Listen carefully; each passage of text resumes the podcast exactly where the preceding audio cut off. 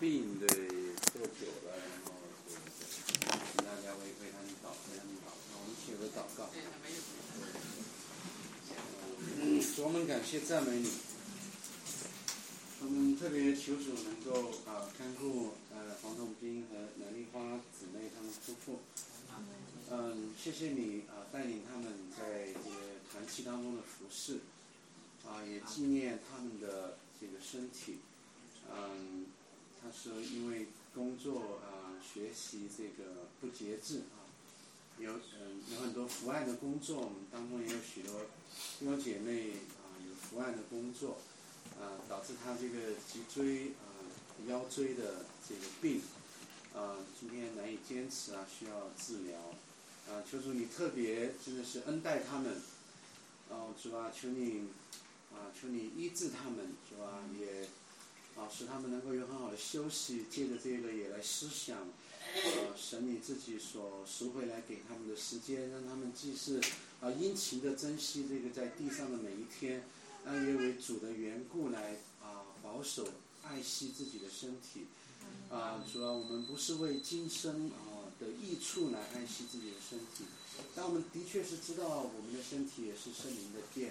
啊、呃，愿他能够为主所用，啊、呃，愿在这个地上能够为主的缘故而奔跑，啊、呃，愿为主的缘故在这个地上与与弟兄姐妹相交，啊、呃，能够能够侍奉主，主啊，求你也为此的缘故，我们来求这个健康的身体，啊、呃，为此的缘故，我们来求主你自己奇妙的医治，啊、呃，为主的为这个缘故，求主你在啊。呃呃，这样的时候，特别与他们还有团契当中其他患病的肢体，啊、呃，与他们特别的同在，啊、呃，借着疾病在我们的身上，让我们更加的感恩，让我们知道生命，啊、呃，实在是如此的短暂，啊、呃，也让我们珍惜，是为了珍惜基督你啊、呃、赎回来给我们的时间，啊、呃，让我们去盼望将来永远的荣耀的时候。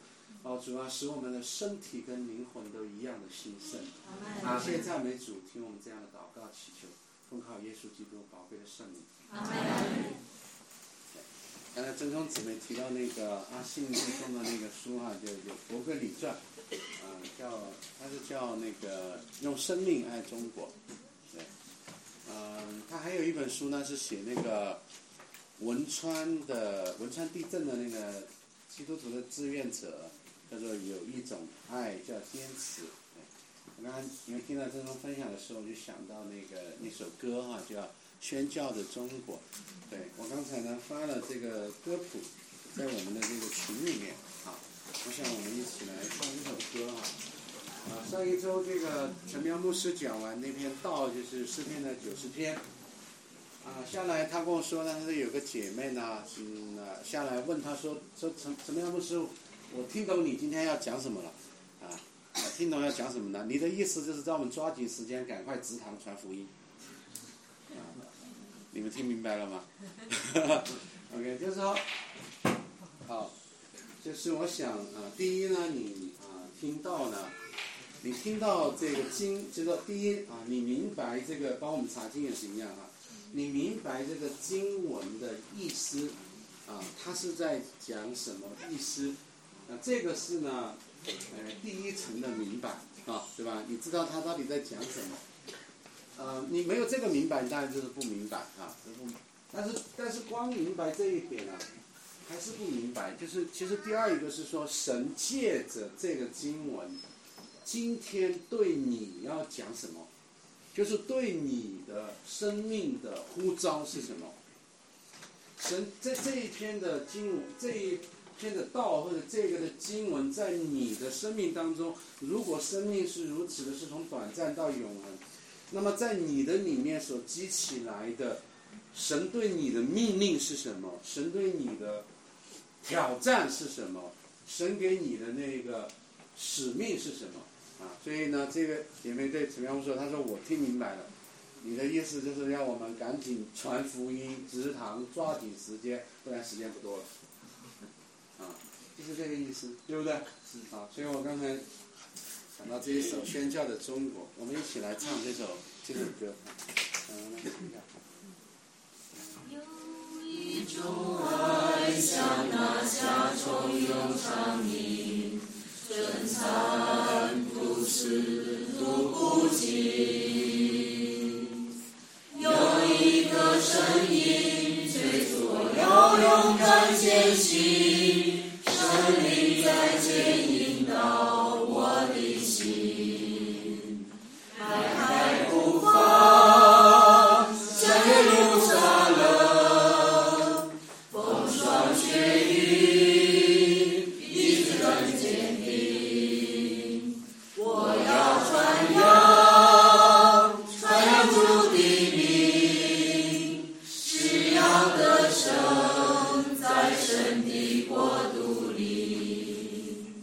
我带着使命向前走，要唤醒沉睡的中国。纵然流血的时候，我也永远不回头。我带着异象向前走，要看到宣教的中国，将福音传遍世界每个角落。有一种爱像那夏虫涌上你，真善如是度不尽。有一个声音催促我要勇敢前行，神灵在牵引导我的心，迈开步伐，深入沙冷，风霜雪雨一直更坚定。我要传扬传扬主的名，是要得胜在神的国度里。我带着使命向前走，要唤醒沉睡的中国。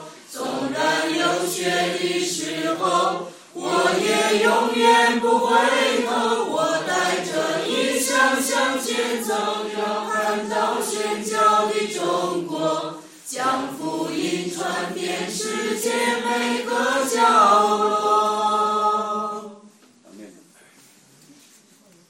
所以主日的时候，分享会的时候，我说鼓励大家在这个圣诞节期哈，每个人哈，每个家甚至小组里面，能够有一个分享福音的啊、呃、一个计划哈，甚至有自己的一个预算啊、呃，要不然买二十本圣经，今年冬天送二十本出去，送十本出去，给自己一个，我们家一起出去发五百个五百份单张，或者我们小组里面，这个大家一起，这个对我们是，我们现在是。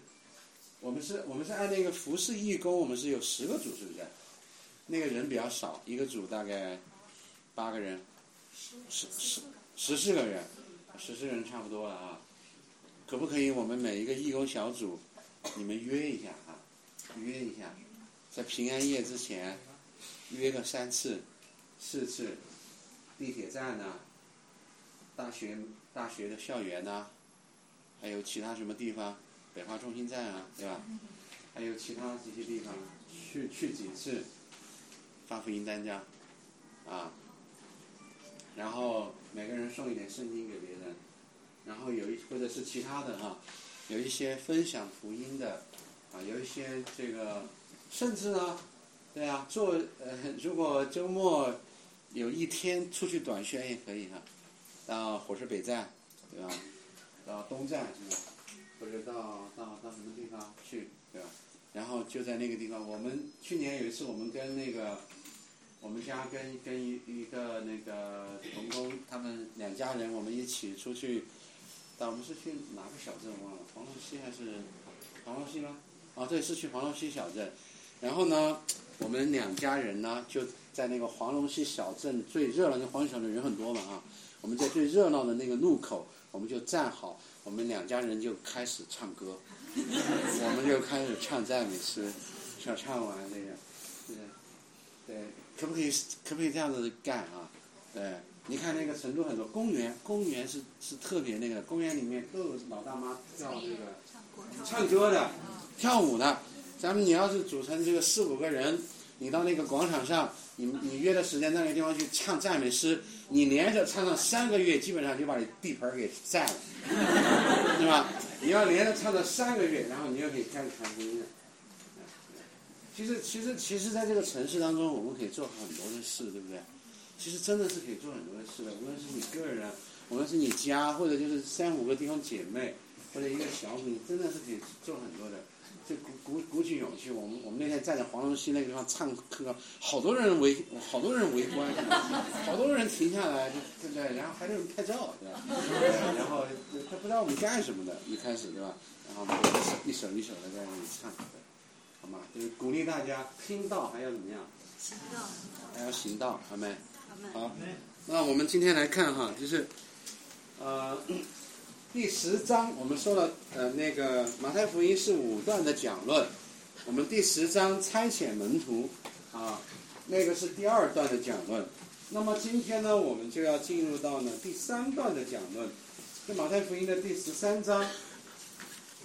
嗯、呃，这个呢，我们把它叫做什么呢？啊、呃，这个。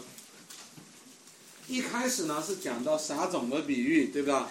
然后接下来这一章里面会讲好多的比喻，而且每个比喻呢基本上都是用这句话开头的哈，你看到叫做什么？天国好像，是不是？对不对？二十四节这个麦子和稗子的比喻哈，天国好像。然后三十一节啊芥菜种的比喻，天国好像。三十三节那个面酵的比喻，天国好像，对不对？那么所以呢，整个第十三章的这个讲论呢，我们把它叫做天国的讲论，啊，把它叫做呢这个就是关于天国的，整个这章都在讲关于天国的比喻，啊，或者呢，嗯、呃，相对于登山宝训五到七节呢，嗯、呃、呃，有些解经家把它叫做海滨的。海滨的这个讲论，或者叫海滨的福音啊，一个是山上讲的福音，一个是在海滨，就是在加加利利海、加利利这一带啊。所以呢，我们先来看呢撒种的比喻，因为撒种的比喻呢，在整个第十三章关于天国的讲论里面呢，是解开所有其他比喻的钥匙啊。所以呢，你可以说。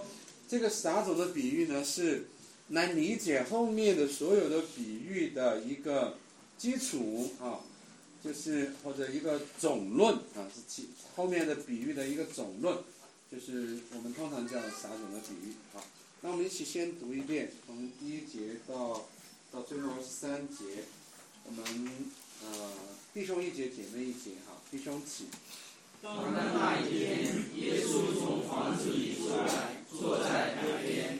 有许多人到他那里聚集，他只得上船坐下，众人都站在岸上。还有用比喻对他们讲许多道理，说有一个撒种的出去撒种，撒的时候有落在路旁的，飞鸟来吃尽了；有落在土浅石头地上的，土地不深，花苗最快，日头出来一晒。因为没有根就枯干了。有落在荆棘里的，荆棘长起来把它挤住了；又有落在好土里的，就结实，有一百倍的，有六十倍的，有三十倍的。有耳可听的就应当听。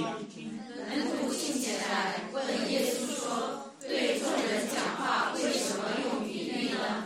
耶稣回答说：“因为天国的奥秘。”只要你们知道，不叫他们知道。凡有的还要加给他，叫他有余；凡没有的，连他所有的也要夺去。所以我用比喻对他们讲，是因他们看也看不见，听也听不见，也不明白。在他们身上正应了以赛亚的预言说：“你们今世要听见，却不明白。”看是要看见，却不晓得。因为这百姓有梦的心，耳朵发沉，眼睛闭着，恐怕眼睛看见，耳朵听见，心里明白，回转过来，我就医治他们。但你们的眼睛是有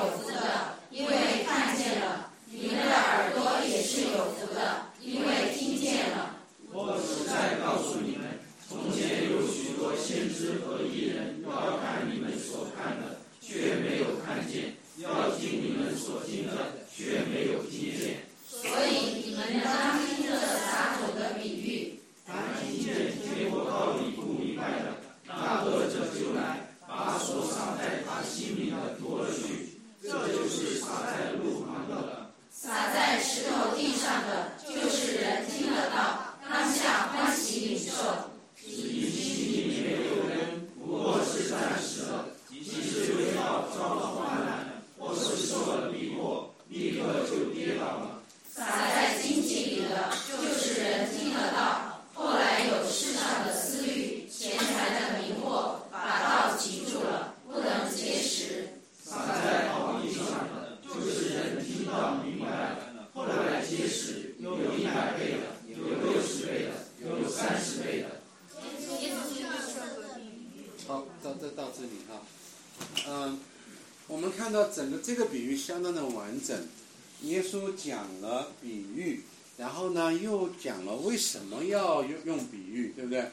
最后呢又解释了这个比喻，所以呢它基本上是一个呃我们说呃解释所有比喻的一个总纲，甚至是一个教科书式的哈，就是呃我们首先来哦。呃不先看怎么解释，也不先看这个比喻的内容，我们先落在这个第十节哈，门徒近前来问耶稣，说对众人讲话为什么要用比喻呢？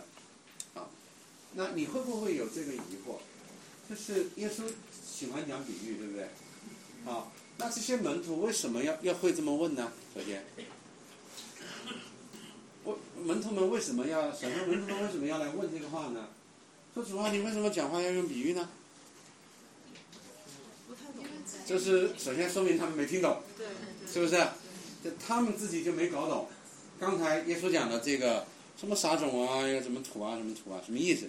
他们第一他们就没懂，对吧？但是很有意思哦，没有懂的话呢，你就会问说，哎，请问夫子这个是什么意思呢？对不对？但是他问说，请问夫子你为什么要用比喻呢？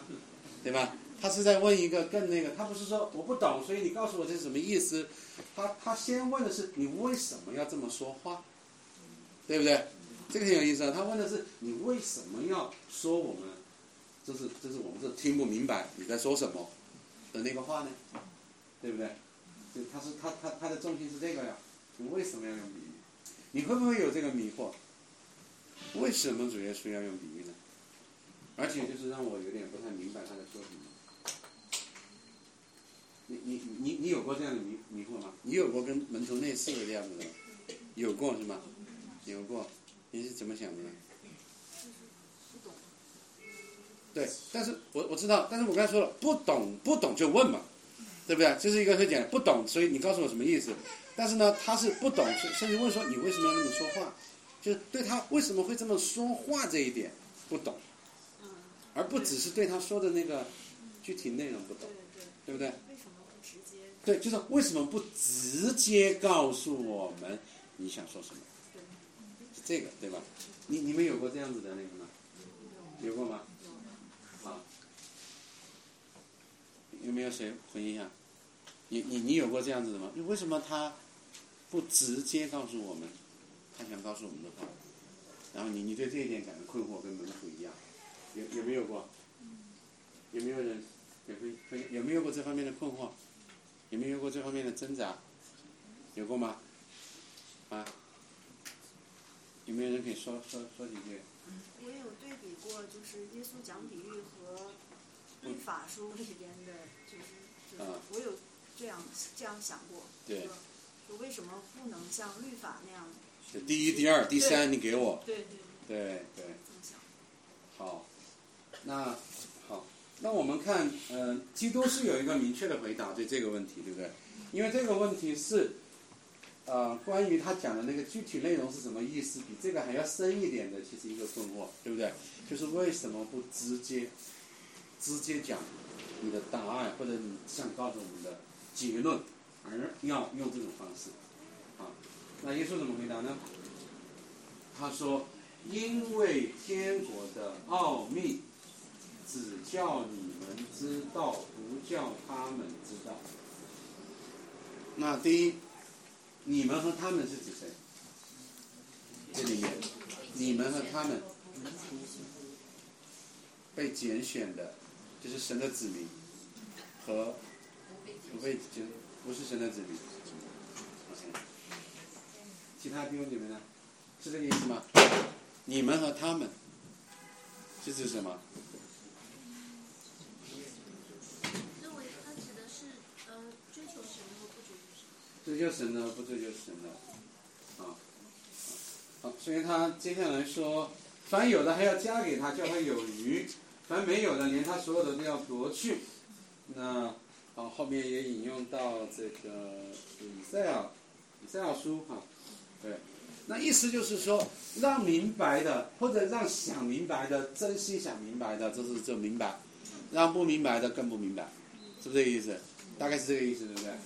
好，啊，你怎么理解这一点？难道耶稣就是？不想让更多人明白吗？为什么叫要要让不明白的更不明白，让明白的更明白呢？他说这个就是他要用比喻的原因哦，而且还有一个跟比喻这个这个比较有关的，他说天国的奥秘，他用到了奥秘，那这里奥秘是什么意思呢？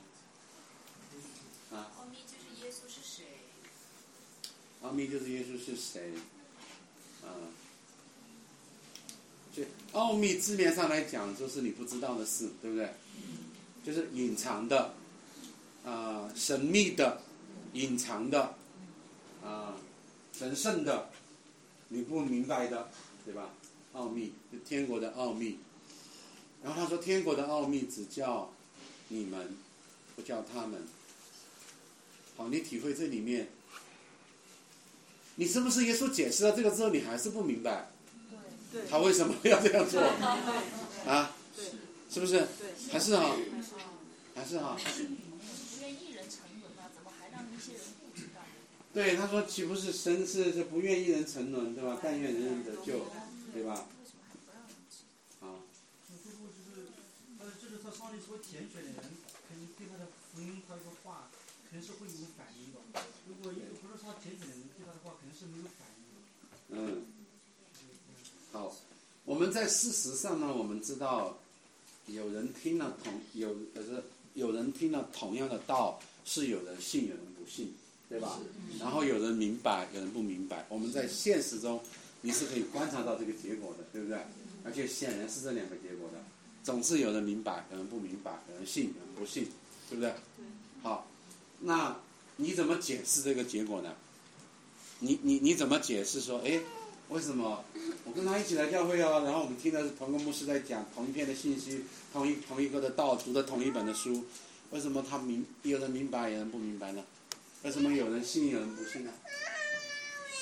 是不是神说，呃，神的道是让小孩子就写出来，像聪明通达的人就引导。对，好，这是他举到另一处的经文啊，我们是已经解经哈，对。因为圣经上说，你们立志行事都是神的灵在你们心里运行。是，好，你自己是怎？你有没有过你曾经跟别人一起慕道，差不多同时听到福音，或者差不多同时去到教会，后来你信了，但是别人没有信，你们你们有经历过？有人经历过这样的事吗？有，有是吧？应该有哈。如果有的话，那你自己是怎么解释的？你是怎么看你自己的信和看别人的不信的？后来他后来就不来教会了啊。你是你是怎么看这个的呢？你自己怎么看的呢？你们有没有人觉得自己应该比那个人好一点？没有，没有，没有哈。有没有人说说真话啊？有有没有人觉得说，对我比他应该对吧？我虽然也是有罪的。但是你看，对吧？我跟他一起来，他最后没信，我来信了。其实我应该还是比他好一点的。有人有过这样的心理吗？有过是吧？但是有人承认是吧？有过哈。啊？有是吧？不敢承认是吧？啊，是吧？那你那讲一下呢？你曾经有过这样吗？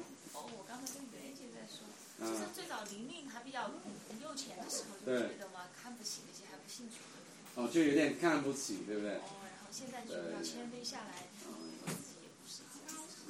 嗯。像像我和李小林，我们在同以前同一个教会受洗啊那些，他的灵命就比我成熟很多，我就比他落后。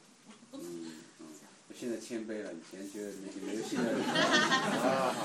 好，那这个好像是说跟跟我们的谦卑跟骄傲好像有关哈、啊。我们谦卑了，我们就不这么看了。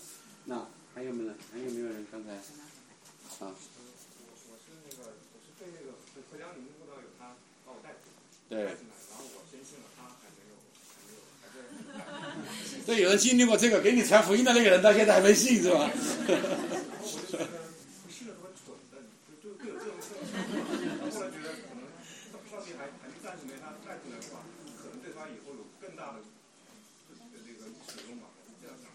嗯，好，谢谢。还有没有人？有，你刚才说有是吧？对，我就举个例子嘛，就是回老家去，就跟我们的表姐姐他们谈婚姻啊。他们以前他们结婚的是那个三叔居住，三叔居住对。我现在也感谢他们，就是至少让他们知道耶稣的名。嗯。然后他们接受那个教育呢，就是很偏的那一种。对。不断的那个也在资料这个。那天就他们在一起分享的时候，是我就觉得他们确实不像我们一样，我们村里的教会不一样，我们对罪啊，对这些啊有比较很清、很那个、很直接的认识，然后他们要就一个念头要去教导他们。然后后来退下来讲，可能我确实是在这方面没有教导。嗯，好，谢谢，谢谢你，谢谢你。好，所以呃，其实。你你自然的会会看到这种现象，有人信有人不信，而且而且碰巧你就信了，对吧？然后你的周围又有一起听到福音呢、啊，人又没有信，那你怎么解释这件事情呢？如果你的解释稍微这个这个错一点嘛，那其实我觉得这个还不只是简单的一个谦卑的问题，有的时候你。嗯，假谦卑哈、啊，这个还是骨子里很骄傲，就无论怎么样，总之最后，你看，就是因为我谦卑，所以我信了，对不对？你看，他不信，因为他不谦卑，这个这个这个还是骄傲，对不对？就是说，无论怎么样，如果最后你是归结在你身上的话，那你还是你的解释，最后还是说，为什么我信了？为什么他没有信？那归根到底就是我就是比他。强一点嘛，比如说我在谦卑方面比他强一点，对吧？那也是比他强一点的嘛，对吧？对吧？所以，除非你，除非你认识到什么，你才不会这么想的。这是上帝的恩典。对，除非你认识到，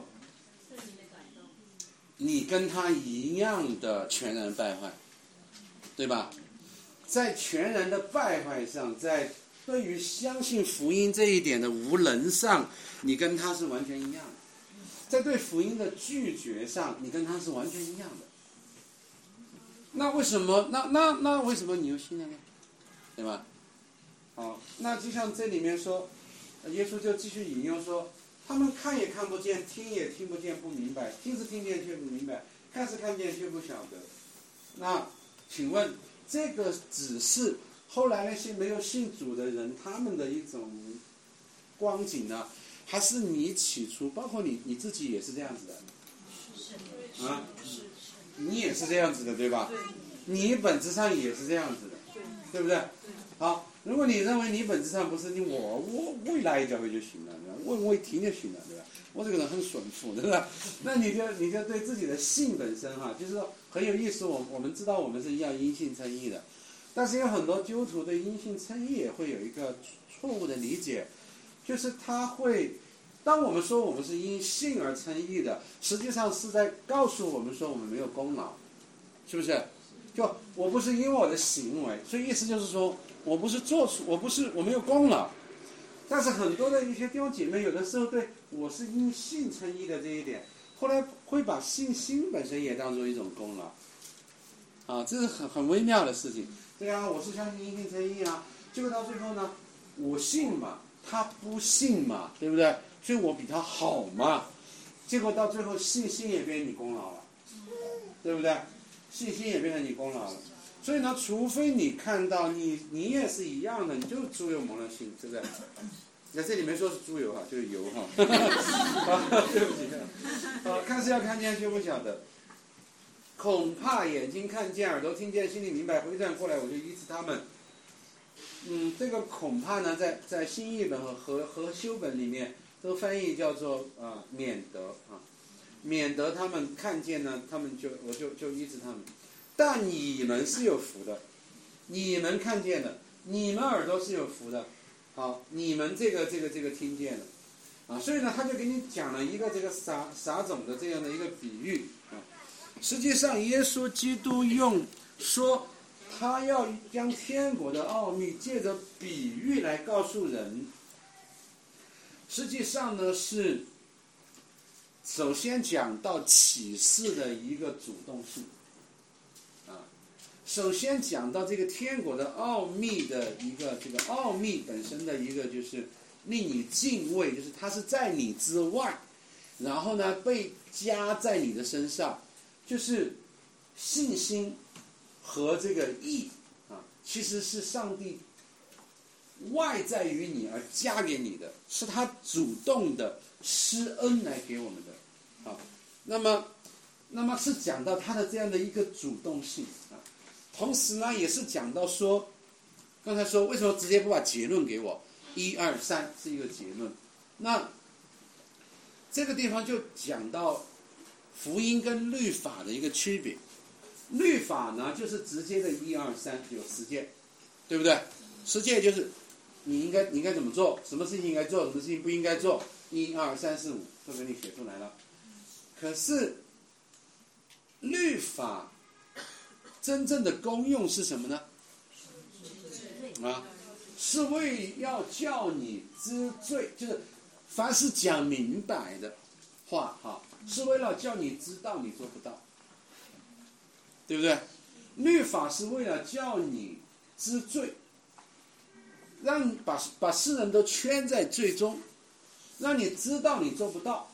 律法呢是透过啊、呃，律法反映上帝的圣洁和公义，好像一面最明亮的镜子。你照这个镜子呢，你照你们家的镜子呢，你觉得你挺漂亮的，然后你照这个镜子呢，怎么照在脸上都坑坑包包呢？对不对？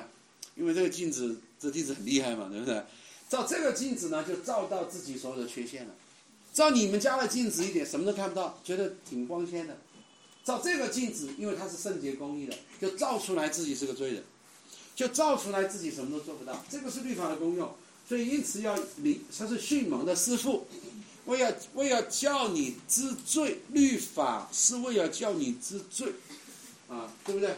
所以从这个角度来讲，律法是什么呢？是清晰的，清晰不清晰你都不知罪了嘛。所以律法的清晰是为了清晰的让你知罪。啊，好，现在福音呢？现在福音呢？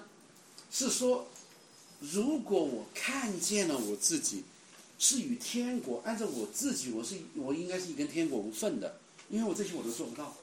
我都得罪神，我是一个罪人，清清楚楚的向我，不是用比喻，而是清清楚楚的向我显明了我是有罪的人，而且我靠我自己我没有办法解决这个问题，这个是清清楚楚给我了，那我该怎么办呢？救赎的道路在哪里呢？如果现在又告诉你好，救赎的道路我告诉你一二三，你明白这个意思吗？如果我又清楚告诉你一二三，那我又去做了。如果它是律法的话呢，最后又告诉你最后做不到。那如果它是福音的话呢，你明白吗？福音就不是告诉你一二三，你做到了你就进天堂进天国，因为如果是那样子的话呢，还是叫律法。明白这个意思吗？如果他只告诉你说哈，现在这个地方原来给了你一个实践，你做不到，对不对？好，你做不到，对不对？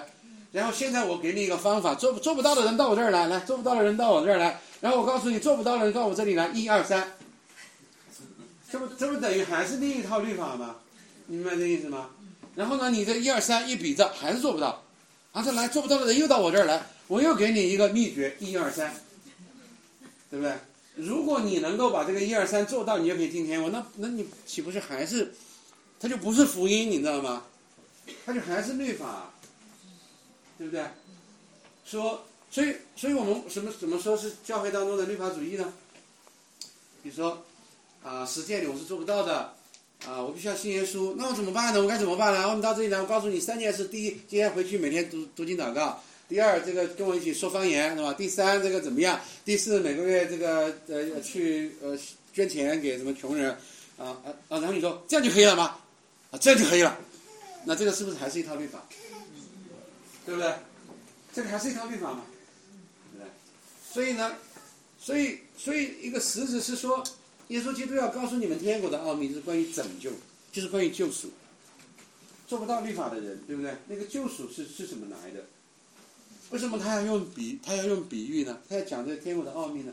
因为它不是一个一二三你去做的东西，啊，它不是一个一二三你去做的东西，本质上它是什么呢？那如果我们回到尼哥底母来见耶稣的时候，耶稣对他怎么说？你怎么样才能进天国？对吧？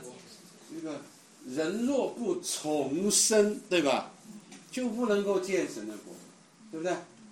啊，人若不重生，所以这个天国的奥秘，实际上是神的灵在你的这些本来是由蒙了心听听见但是不明白的人的生命当中做工。对不对？在你的里面有超自然的工作，恩典是是是指神在你身上的超自然的工作，和和外在于你的工作，那个叫做恩典。好，你是因这个这个恩典，所以你是因信，你是因明白这个这个福音，然后信靠这个福音，在这个福音当中重生，你是通过这个与天国有分的，这个是天国的奥秘，不是通过你做什么的啊。所以因此来讲的话呢，耶稣所讲的福音，所讲的天国的奥秘，是因着圣灵在我们心中的工作，使得呢，圣灵在我们里面有做工的那个人呢，他可以去明白。你们有没有过这样子的经历？就是你以前读圣经，你根本就都读不懂，但是有一天之后，你忽然觉得一下都明白了。我是说一下不明白，一都明白，不是说你每个细节全部都明白，但是你原来就是不知道他在讲什么，现在你明白了。你你们会经历过那个过程，对不对？你们会经历过那个过程，对，那个就是圣圣灵的工作在你的这个里面。所以我们一个，我们通常讲一个叫做外在的呼召跟内在的呼召。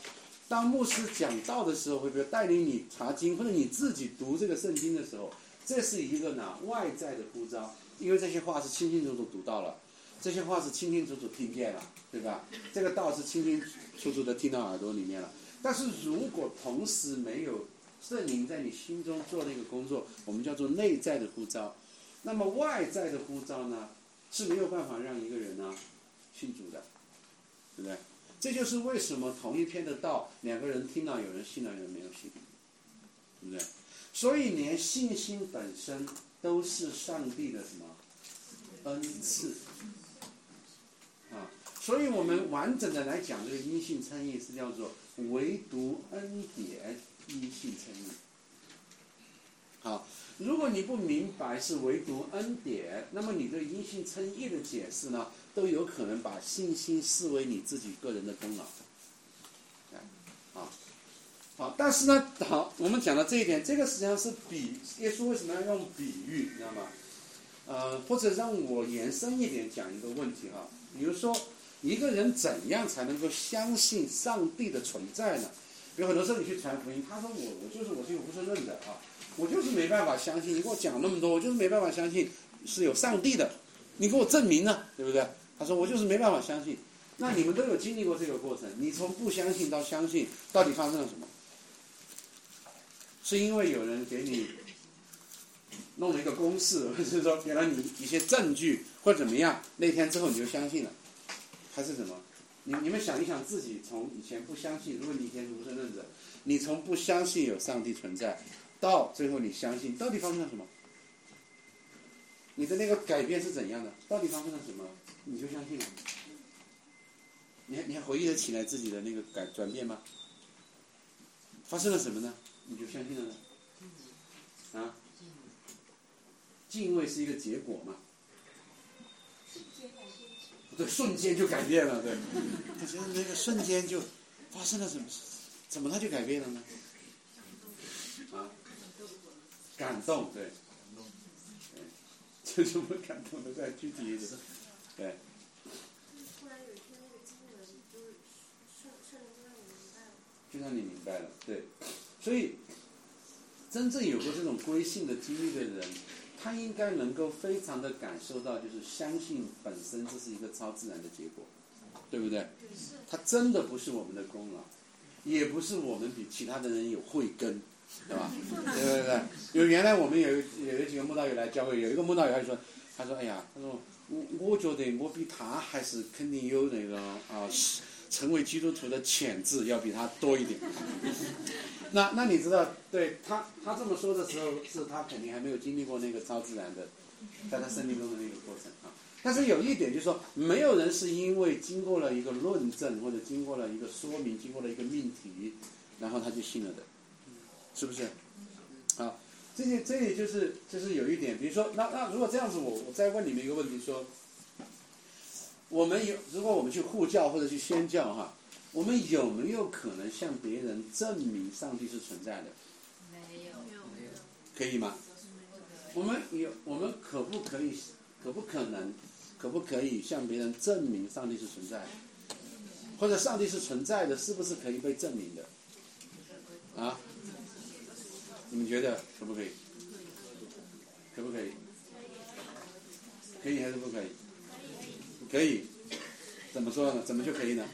因为我们有一个学科叫护教学。啊，对对对。就人的理性啊，呃，然后他的一些方法论上的确是可以证明上帝存在的。如果说我们按照一定的逻辑推理，是可以证明的，对吧？好，如果上帝的存在是可以证明的，而且这个证明刚才讲的是理性、逻辑、推理，还有考古研究，什么那个那个那些东西，对不对？好，那如果我通过这些可以证明上帝的存在，而那些不相信上帝存在的人，是不是都是笨蛋？是不是在智力上都是笨蛋？怎么不是呢？我都有证明了，明明加一等于二，他他不不是笨蛋啊？不，你你明白这意思吗？如果你可以证明上帝存在，不相信上帝存在或者是否相信上帝存在，就是一个智商问题，你明白吗？是一个智力问题，是不是？不相信上帝存在的人是笨蛋。他之所以不相信，就是他智智商太低，对不对？要么是你的论证有问题，如果你的论证没问题，就是他太笨，可不可以这样？这个这个也是我们用逻辑在推理啊，是不是这样子的？只要上帝的存在是可以被证明的，那么是否相信上帝就成了智力问题，是不是这样子的？是吗？同意这个结论吗？同意这个结论吗？不同意是吧？不同意也是个智力问题啊。我也说一下吧，这理科的我就知道了啊。那数学上有些问题没办法证明。你说的是没办法证明，我们刚才说是它可以证明。这个没办法证明的意思就是说你必须要认为它正确，否则这个数据的结果没有。但是如果人非要不这么干，你会不会认为他是智商有问题？这个我就没办法，我不知道。对，就是这个意思，对不对？但是这个在这里有个问题，比方说从那个欧几里得解构他知道那个非欧解构的时候，黎曼就提出了非欧解构里面一个著名的公理，就是两条线，里面是两条线不能够相交。但是呢，在黎曼解构里面呢，这两条线是可以相交的。所以呢？所以呢，就是就形成了现在黎曼解构的。啊，所以呢？所以呢，说既不能说非欧解构错，也不能说黎曼解构正确。是因为有公理存在，这个公理是没办法证明的。对。然后再说，如果有人不承认这一点，你会不会认为他智力有问题？不，不，如果他不承认这一点，他就没办法学习。所以，所以他就是太笨嘛，是不是这意思？就是这意思嘛。所以他是太笨嘛，他不是因为没有信心嘛，他就是你就会认为他是太笨嘛，对不对？就我刚才讲的就这样，如果你可以用逻辑来推导证明上帝存在的话，那么不相信就是太笨的问题，就是一个智力问题。所以这就是为什么就是我们是不可以用用逻辑来证明上帝存在的啊，所以所以我们讲的我们这个叫做证据论的护教学是相当有限的，而且在本质上是最后是无法成立的，你知道吗？对，所以真正的护教学一定是建立在信心这个前提之下，没有这个信心这个前提的话是没有用的。啊，那为什么我谈到这一点呢？就是说，这个耶稣讲到比喻跟奥秘的意思，就是说，你相信还是不相信，你明白还是不明白，不是我给了你一个很清楚的道理或者清楚的一个东西，你做到还是做不到？如果是那样子的话呢，信或不信就是一个简单的这个，第一是一个逻辑问题，是一个智力问题，甚至是一个道德问题。比如说你做到了，和有些人没有做到。对吧？得救与不得救，到了最后就是要么是一个智力问题，要么变成一个道德问题。就是，呃，有些人厉害，他就得救了，他就信主了；有些人不厉害，啊，这个厉害包括呃智力上的厉害，也有可能包括道德上的厉害，对不对？有些人在道德上，他达到了这个标准，你们达不到，你们没指望，对不对？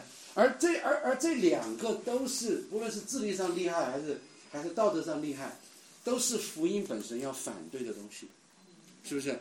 就是耶稣所讲的这个这个这个哦，天国的奥秘就是福音要反对的东西。就是说，实际上我们在智力上都是笨蛋，或者我们聪明程度其实都是一样，信跟不信之间没有任何智力上的差别，智力差别绝对跟信和不信之间没关系，对不对？这是第一。第二，也跟道德水平没有关系。虽然在我们当中或者社会上不同的人，按道德水平来讲，或者世俗的道德水平来讲，是不是有人好一点，有人坏一点？甚至好跟坏之间有的时候会差的相对，已经会差的相当的大。但是呢，福音是告诉你说，呃，是不是基督徒，相不相信上帝，得不得救，跟这个差别仍然什么没有关系，对不对？仍然没有关系。所以，因此它是一个什么呢？它是一个超自然的，它是一个奥秘。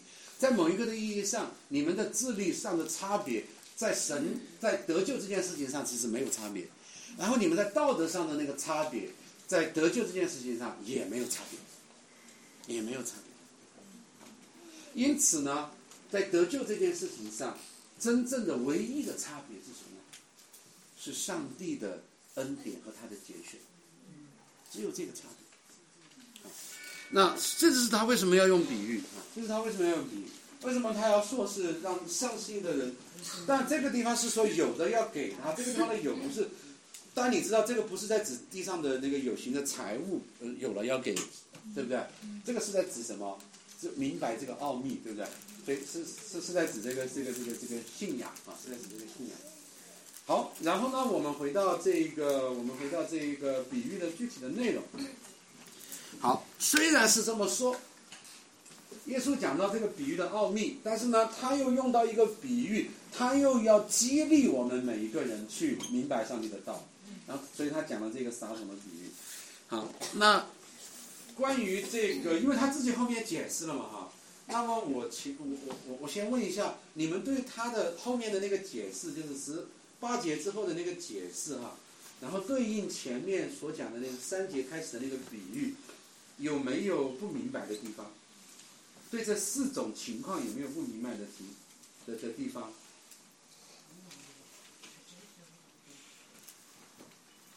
比如说，那那那我我可以这样子来问哈，有一个撒种的出去撒种，请问在这个比喻中，有一个撒种的是指谁？耶稣啊。是指耶稣，或者是指上帝，是吧？是确定吗？确定，确定吗？有人不同意吗？啊？啊？好，有一个撒种的，这个就是指什么？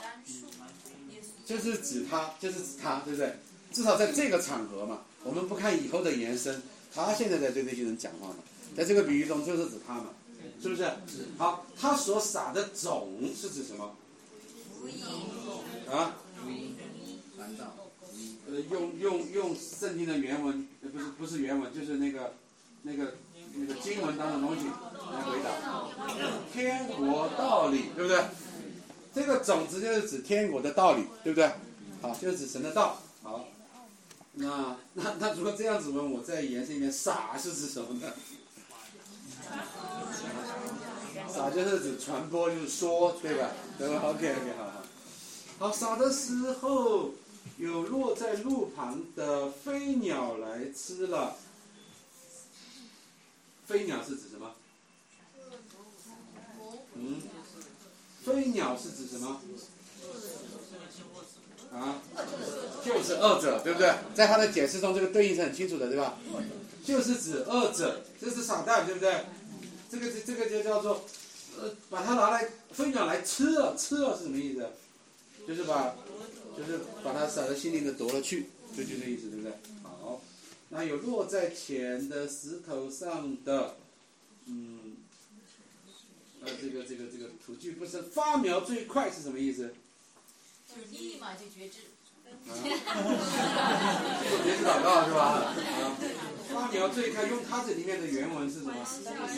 欢喜领受，对不对？这就是发苗快嘛啊。当下欢喜领受，对不对？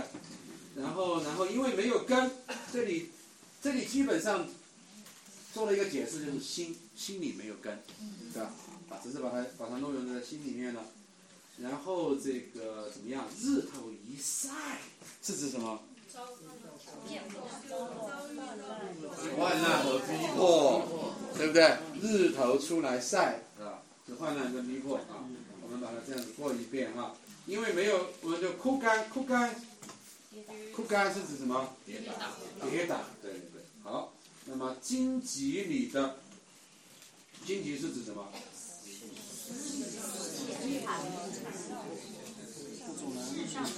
世上的思虑，钱财的迷惑，这个就叫荆棘，对不对？就是这个比喻中所讲的荆棘，对不对？好。这个长起来，把它挤住了啊，挤住了，再挤住，它也基本上就是用的挤住了啊，就是把这个道啊，不能结实也是用的是不能结实啊，对啊。然后撒在好土地的，基本上呢就就就是只听到明白了，后来结实啊。你讲完了这个比喻之后，嗯，那是不是明白它比喻当中的？基本讲了这四种情况了，那我现在又问你，现在还要你还是有没有明白这四种情况到底在讲什么？就是我确实有问题，就是我发现就是有两种，就是那个落在，尤其是落在荆棘里的，嗯，像我自己，我觉得我确实是得救了的，但是我确实也是在荆棘里。好，你已经在应用了啊，你已经在应用，你已经在在对号入座，看我是哪一种了，这个是这个是应用了啊，对，那。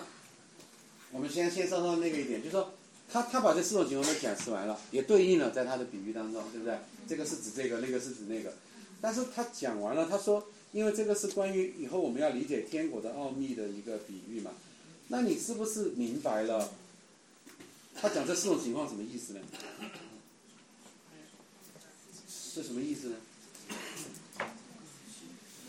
对，你你能不能够归纳一下这个比喻到底是什么意思呢？啊，人对福音的四种不同反应，对不对？好，那耶稣讲这个是要我们，他是要对我们讲什么呢？我有上帝预备的好土，才有可能成为呃一个基督徒。嗯。我因为那个好土是上帝预备的，就是唯独一点。嗯，对，对。什么？不是人人都得救。嗯，这个结论跳得比较快一点啊，比较比较厉害一点，对。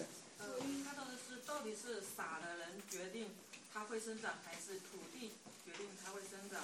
嗯。环境决定它会生长。对，那最后结论到底是什么决定它会生长？呃，好土，好土，我有点有有点迷惑。我以前以为是土地，但现在感觉是撒撒的人。是为什么会这样去区分好土跟不好的土？对，为什么又会区分呢？是要把它撒在哪个地方？撒的人知道他应该撒到哪里。这个这个就是那个让你的撒呢，跟这个在意识上有点相近。怎么相近呢？意思就是说，其实这还是这都是神在做工，嗯、一个超自然的事情。那我们在这个方面上来讲呢，就是说，他就他的整个来来播种的时候，嗯，就是各种情况都有，他告诉我们嘛，各种情况都有。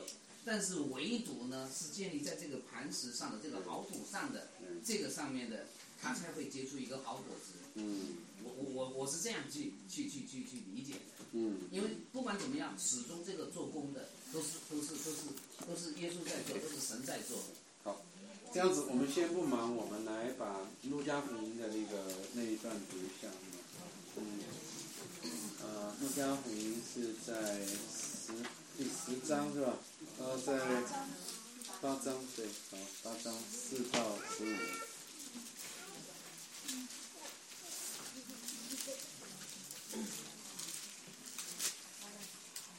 八章四到十十五，来，我们呃弟兄先起姐呃呃不是姐妹先起弟兄来呃弟兄后来啊，姐妹来起。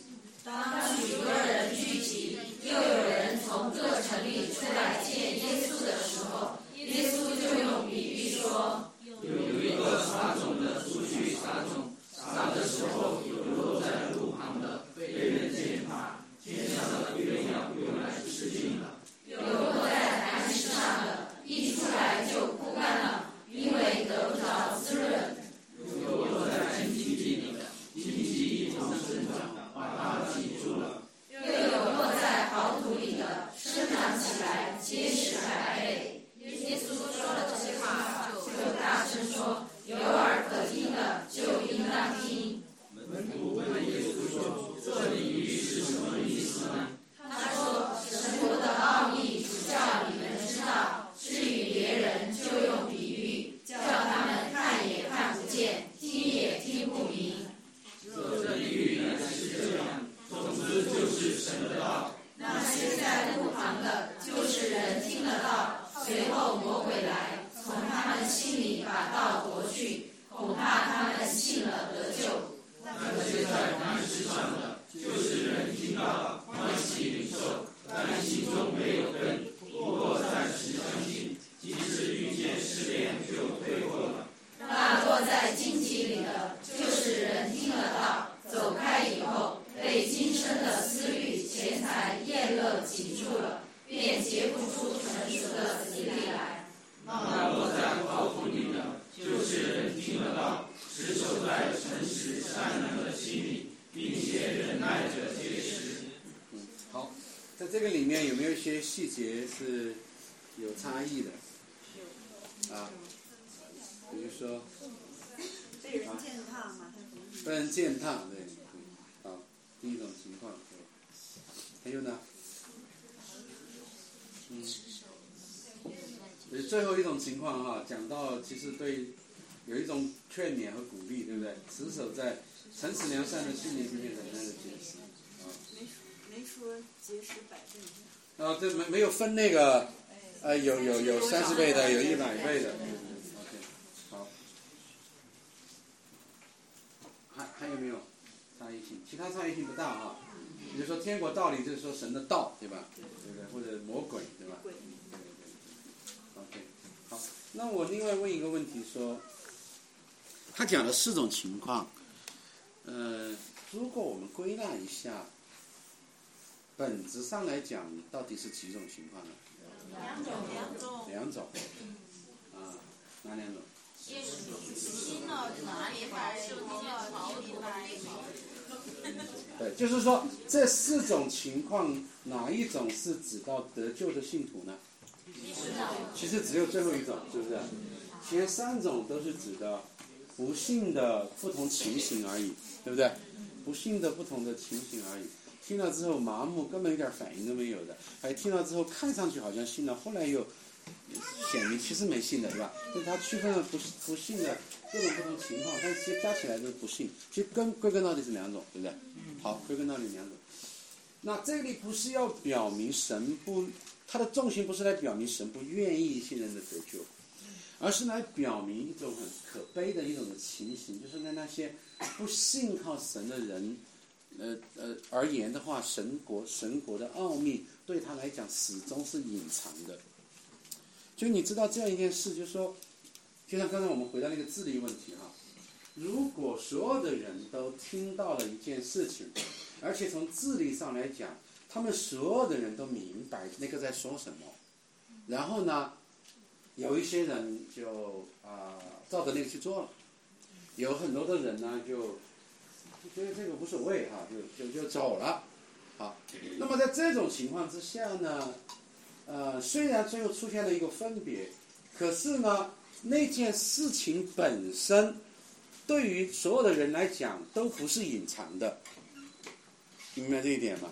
他们都非常拒绝的人，他也非常知道你在说什么，你完全明白这件事情。对不对？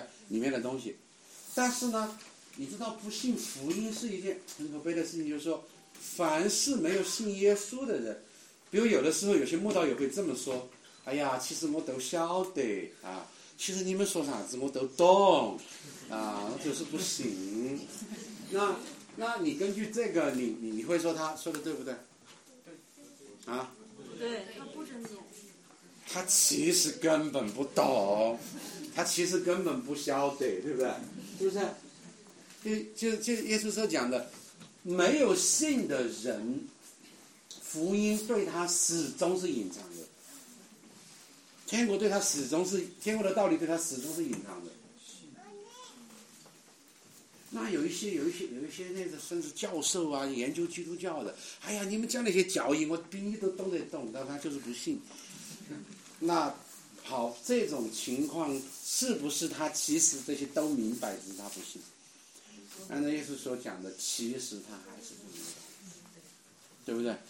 其实他还是不明白，对，这是一件很可悲的事，就是不信的人，天福音对他在本质上是隐藏的，本质上隐藏的，根本看不见，他根本不会明白，他自以为他明白，其实根本不明白，因为。明白就是重生的结果，明白就是重生的结果，重生就明白了，明白真明白了就肯定是重生的，对不对？所以，所以世人现在一种很可悲的一种一种一种理念，他是任凭着自己心中刚硬的心，啊，所以好，那。所以基督在这里很多很多人呢，对，好，现在我们回到一个应用啊，很多的人对这个比喻其实会有一个简单的解释和应用，就是说，耶稣基督说有四种人，我们一定要做后最后的一种人，所以我们要要努力的做后后面一种人，这样我们就能够得救。那这样子的一种解释和应用，你觉得合不合乎这个整个这个比喻，就是基督的整个这个这个天国的奥秘？不合乎啊，不合乎，不合乎啊。嗯，刚刚就是对比了一下那个《路加福音》嘛，对，它里面谈到，呃，马太福音谈到撒在好土地上，但是《路加福音》里撒在好土好土里面。对。嗯，所以我就看到说前面三三种撒撒的种子都是在地表面。嗯、对。所以不是土地的差别，嗯、没有撒进去是吗？对，不是土地的差别，是撒的，没有撒到，没有撒进去，是撒的原因。所以我觉得应该不是不是土地的问题，是神决定撒给谁就撒给谁，撒进去给谁就撒进去给谁。是，好，那我们来看马可福音的第四章啊，马可福音的第四章，然后啊。哦也是，嗯，这个基本上是跟马太福音是相当的接近的。我们我们自己看一下好吧，我们不读了。整个，呃，因为啊、呃，有很多人讲，因为马可可能是第一第一个福音书，所以马太有很多跟他是，特别在这里面，呃，跟马可是相似度是非常高的。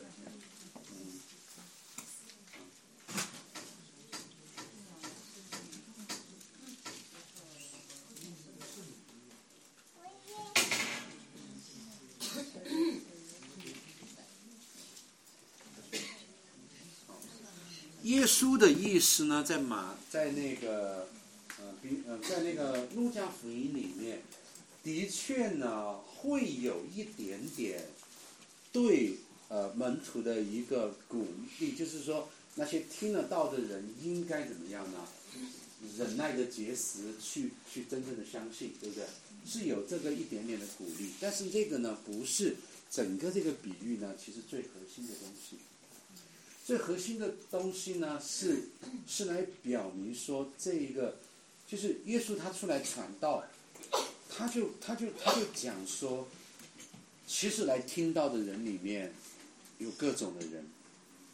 我虽然是，就是我刚才讲的外在呼召跟内在呼召，我虽然是对着所有的人在讲，但在某一个意义上，只有人群当中的真正的神的儿女才能够明白这个。那为什么要跟其他人讲呢？为什么要跟其他人讲呢？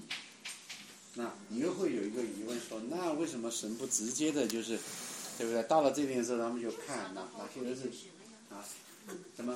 哦，就是刚才我说不是说的那个，就是神为什么不直接撒在好土里就行了？对，他为什么要要对所有的人讲呢？对啊，有一些异端哈、哦。教会中有一些异端哈、啊，传讲一些教训，他一般会这么说的。他来告诉你，他说一般人我们不传。对，你反正听到这种人，知道是异端，你知道吗？他一般人我们不告诉，是不是？对对对。对，但是耶稣的耶稣的道却是要，而且他也要你，也是要给所有的人。他没有叫教会说你去区分一下，你看他估计是好土，你给他说，然后他不是你不要给他传。耶稣不是这样子的，是吧？是要我们去传给普天下的人，对不对？但是呢，他又告诉我们，就像以赛亚蒙召一样说，他们听是要听见，却不晓，却却不能够明白。只有真正真正的神的儿女呢，他们才能够明白。那请问，那些最终不明白的人听到这道，就道传给他们有益处吗？有啊。有益处吗？有，什么样的益处呢？对，耶稣基督说，到了末日的时候，我不审判你，我所传的道要审判你，对不对？对。好，也就是说，实际上什么叫做传福音成功了呢？不是说你传了福音，他们都信了。哎呀，我今天传福音太失败了，我就传了，他们没一个人信。啊，如果你是这么这么讲的话呢？你可能背后对福音本身的理解，其实可能还是有偏差，你明白吗？啊，如果你应该去传福音说，今天传福音太成功了，没信的人全都成功了，没信了；信的人全都成功了，信了。就传福音实际上有两个是让不信的人不信，让不信的人的不信被显明出来，让信的人的信被显明。所以呢，我们传福音是用我们所传的福音，好定这个世界的罪，用我们所传的福音拯救人群当中的神的儿女。但是我们不知道谁是至终会得救的，我们是向每一个人传福音，而且我们也渴望我们所传福音的对象每个人他们都能够信。但是耶稣呢，的确向我们表明说，不是所有的人都会信，对吧？对，那些刚硬的心的人，对他们，那些刚硬的心的人，他们会在对福音的拒绝当中显明他们的刚硬，和显明他们之中就是会落在上帝的审判之下。而那我们怎么来显明？那你这样子听的时候，每一个听到福音的人，每一个听到这个比喻的人，他就会有一种，啊、呃，他就会有一种这个，刚才我们说有人会觉得，那我是哪一种人呢、啊？对不对？他就会有这样一种，我是哪一种人呢、啊？那么这个时候啊，当你生出这样子的时候，其实这个的激励对你来讲是是是有这个激励的，就是就是什么呢？就是那些忍耐的、结实的，那些听到这个道就愿意去行的。那些愿意来渴慕的，就会显明他们是那个好土地。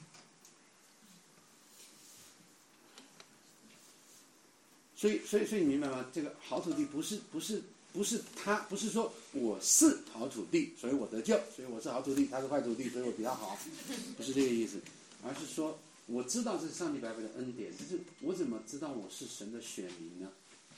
那么是因为我听得到之后我悔改，我渴慕，我愿意来教会，我愿意忍耐的节食，不断的显明得着这一个呢得救的确据，不断的显明印证我是那这一个撒在好土当中的，我是神所我是神所爱的，我不是我不是那个希伯来书里面说，呃，讲到那那种就是极致这个这个就是啊、呃、遇遇到那个呃呃原文是怎么说的，就退后入沉沦，是吧？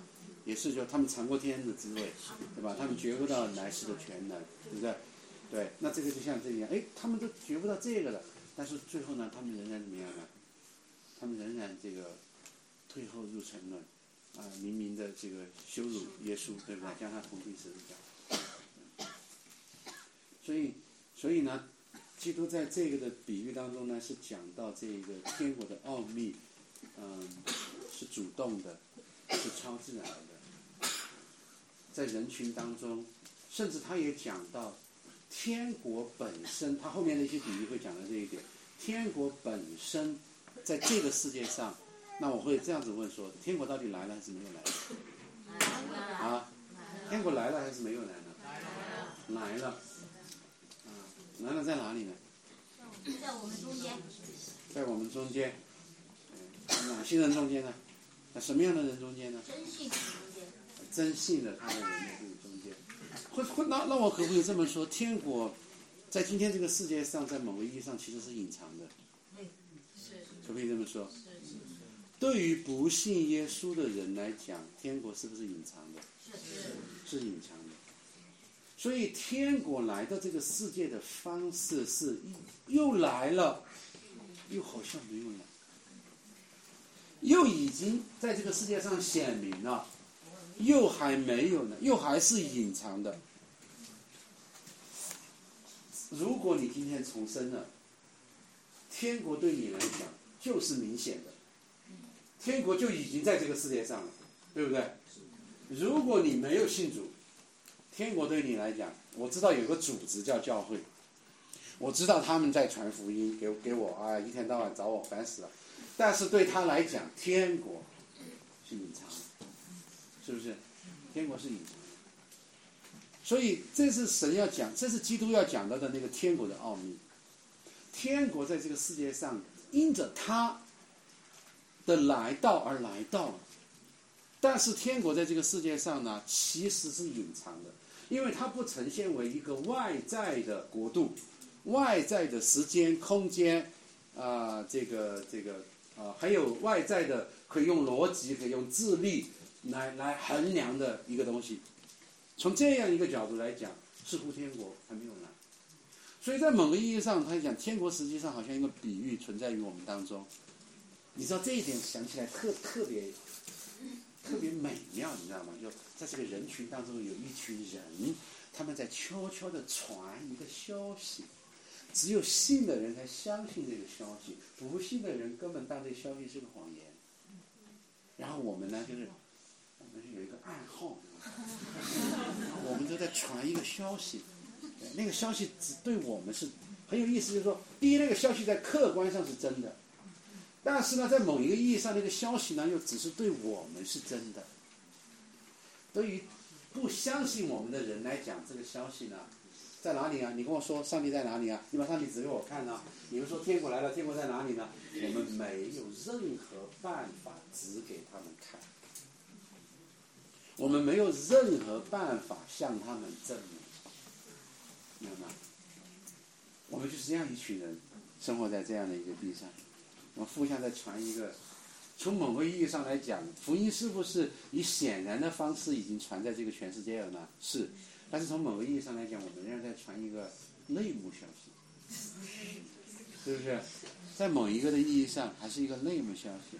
圣灵感动他，哇，他就明白了；圣灵不感动他，你们传的是什么东西啊？对不对？他们不明白。天国是以这个方式存在于我们当中的。所以进入那个天国只有一条道路，信，对不对？相信，而不是证明，甚至不是道德的见证啊，只有一个条一条路，相信，相信的就相信就进入那扇门，就看见。你们有没有感受到自己在这个世界上的这个地位是身份是很奇妙的啊？这就是天国的奥秘，只叫你们知道，不叫他们知道啊。在我们当中，如果有人听到了，但是如果还没有重生者就真正信靠这位主的话，你还是不知道我们在说什么。但是我们希望希望希望你知道我们在说什么，因为因为这个对真信徒来讲的话，是有真实的生命的体会。你们有没有人可以分享一点点？我时间已经到了，我们有两三分钟，有没有人可以分享一点这种体会？那种啊，有点像这个城市里面的街头一样的那个啊。记得我当时的时候看过，就是一个见证，就是当特别是经过一段时间之后，就自己像进了一扇门，嗯，但是没进去之前，你隔着门，你看里面。嗯，这样，但是你真的进了门之后，你就发现哦，另真的就是另一番景象。但回头的时候，你看到你所走过的路就是充满恩典。嗯。而对那些还在门外的人，你说什么，他可能觉得呃不一定是真的。这又让我想到一个，就是中国的一个比喻，就是井底之蛙。嗯。青蛙和那个飞鸟，青蛙在底下，不管飞鸟说天多么大是怎么样的外面世界，在他眼里可能就是井口的那一种。嗯，然后，所以就是对信主和对信主的就是这样的一个。是，感谢主。那有没有人去跟别人说说我的婚姻是上帝亲自配合的？然后他就很奇妙，他很难理解这句话。然后或者你看说我生命中的每一件事都在上帝在掌管，他是无无无无法不能够理解，他觉得你这个疯了，这个人疯了。刚才。想到说天国的奥秘，让我们知道的方式是十字架，是主的受死、嗯、埋葬、复活、升天这样一个事实。所以就嗯，感谢。好，再请一位，刚才这边有请。想问一个问题可以吗？啊、我没有背了，就想问一个问题，因为刚刚我觉得有点听不懂的部分，就是嗯，说到唯独恩典。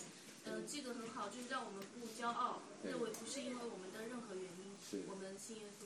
可是我觉得这样就是不是对那些不信的人很残酷，因为他们没并没有做错什么，可是神不拣选他们，是不是神不公平？为什么你会说他们没有做错什么呢？对，就是说，如果他们跟我们是一样，我们并不比他们好，他们也不比我们差，然后我们是一模一样，可是神却选了我们，那他们是不是活该要下地狱？是不是神不公平，或者是随机的？神高兴就选谁，然后，然后他们，他们是不是很无辜？ Okay. 如果你认为他们是不公平，那么临到你身上这个就不叫恩典了。明白吗？就是你怎你怎么会认为？就是我我我我让我这样讲，如果神没有这个救赎的计划，让他的儿子来为我们死。我们通通都因我们的罪沉沦，有没有任何不公平？没有，没有，对吧？是不是没有？没有。上帝欠不欠我们任何的？没有。我们是不是看见了自己的全然的败坏？对，是看见了，对吧？我们就是全然的败坏。耶稣基督没有如此的心，或者我们耶稣基督愿意。在全人类当中为其中的一个人死，将他救赎出来作为新的人类存在，而将其他的人类呢都都都以施以公义的审判。对我们来讲有没有任何不公平？没有，没有任何的不公平，是不是？就是最奇妙的一件事情是为什么是我，为什么是我？我为什么会被主拣选？这个才是让我最奇妙的一件事情。这是我无法，世人都要下地狱，这是这是这是最当然不过的事情，一点都不会让我们惊讶，一点都没有什么不公平。最不公平的事就是我得救，这个才叫不公平。耶稣基督为我们死，这个才叫不公平，是不是？这个才是不公平。神用他的儿子来换你我，公平吗？不公平。所以，所以当我们把这样子的一个福音带到一个人的面前去的时候，如果他刚硬的心说我不愿意相信这样一个福音，他就验证了自己是一个罪人，而且他的他的本性是一个罪人，呃，罪从一人入了世界，而且他也天天犯罪，显明了上帝的审判是公义的，没有任何的不公平。所以，所以很多人说：“哎呀，你们传福音说不信耶稣就要下地狱，这个太不公平了。”不是的，一个人下地狱是不是因为他不信耶稣？不是，不是，是因为他犯罪，是因为他是一个全人败坏的罪人。但是一个人不用，一个人上天堂是因为他信耶稣，是不是？所以你下地狱的原因不是因为你不信耶稣，对不对？是因为你真真实实的是一个罪人，真真实实的每天都在犯罪，每天都在行私利，思想的尽都是恶。没有任何人，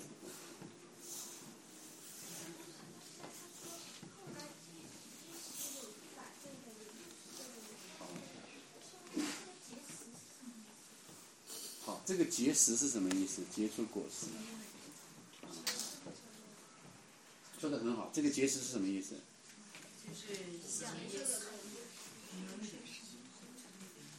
就是有生命当中的果效，对吧？有生命当中的果效，有生命当中的见证。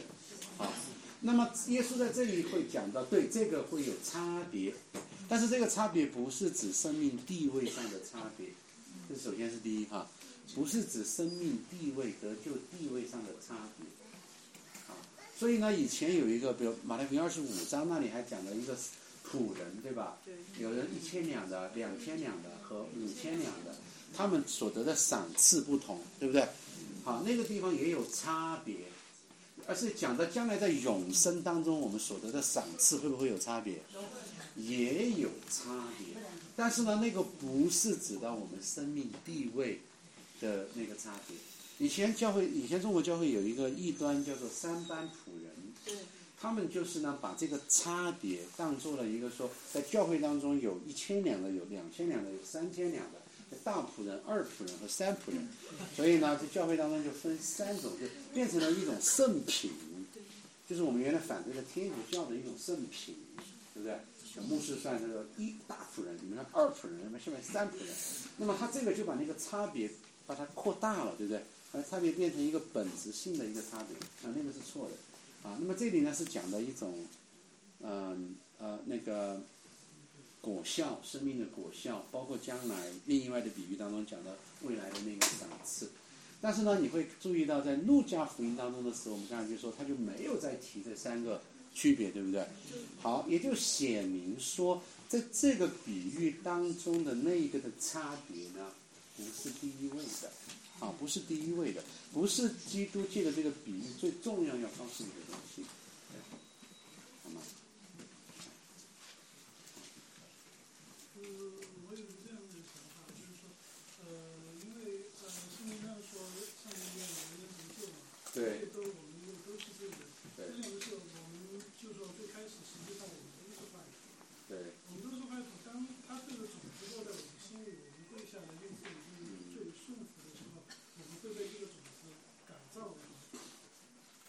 然后就是说，在这个事情上面，就是说，呃，上帝来拣选我们，我们所要做的是顺服。那么我们信的结果，是因为上帝的主动权是他那里，是他主动选择了我们。所以说，我们信主动权是在他那里，就是，呃，所以说我们每个信的人都是上帝所拣选的。那么不信的人呢，他们不信的这个结果，这个主动权是在他们手里，因为他们主动选择了不信。所以说，每一个，呃，我觉得每一个不信的人是。幸啊，就是呃，就是说是上帝乐意要想拣选他们，但是是他们主动选择的。也也不是上帝想拣选他们，但是没拣选上，对吧？这个意思。但是呢，你可以说是神啊、呃，对任凭了他们，就是神的公义和愤怒会呈现在他会任凭罪人啊、呃，在他们的那个主动的罪当中啊、呃，所以有的时候我们说最最可怕的就是上帝任凭你。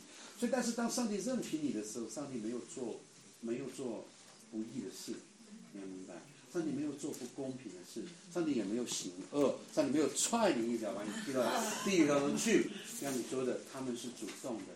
但是这位公义的神，他令我们敬畏的一点，的确是在于，他会任凭许多的罪人，逞着他们的情欲，行各样的事情去任凭他们。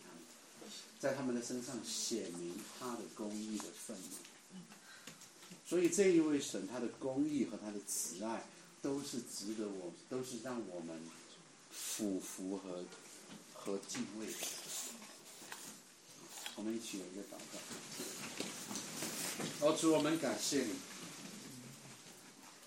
主，我们我们来认识你的伟大，认识你的慈爱，也认识你的圣洁和公义。我们实在是被造的是渺小的，是卑微的，我们不能够完全的呃解释这一切，但是我们知道啊、呃，有几件的事情是确定的，那就是当我们去看自己的时候，我们真真实实的看见了败坏，真真实实看见了罪恶，而且当我们知道是这样的罪恶将耶稣基督定死在十字架上的时候，我们就更加的恨恶这罪恶，为了罪恶而罪恶而感到羞耻。我们也真真实实的看见了神的爱，看见了你以自己来代替我们，拣选罪人来归向你，这是令我们惊讶的。虽然我们借着你的启示得以来明白和进入这个天国的奥秘，这个福音的拯救，但是我们就像保罗所说的，我们渴望到了那一天面对面的时候，我们真的是我们渴望来问说，神啊，为什么是我？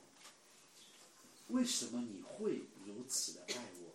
谁能这样的爱我？谁呃，而且你就真的这样子爱了我，因为这样的爱是我们亲身经历的。我们每一个重生得救的呃信徒，我们虽然我们仍然尘世的生命当中也是啊、呃、有许多的亏欠，也也也也不成熟，但是我们真的都经历过那一个好好土，那一个种子在我们里面啊、呃、生长发芽，有新的生命的那个样式。就求主你帮助我们，也让我们知道，是吧？我们跟那不幸的人没有任何本质的不同，让我们深深的生出愿意为福音来奔跑的心。我们欠了全世界福音的债，我们欠了我们生命当中我们周围每一个还没有听到福音还没有信主的人生。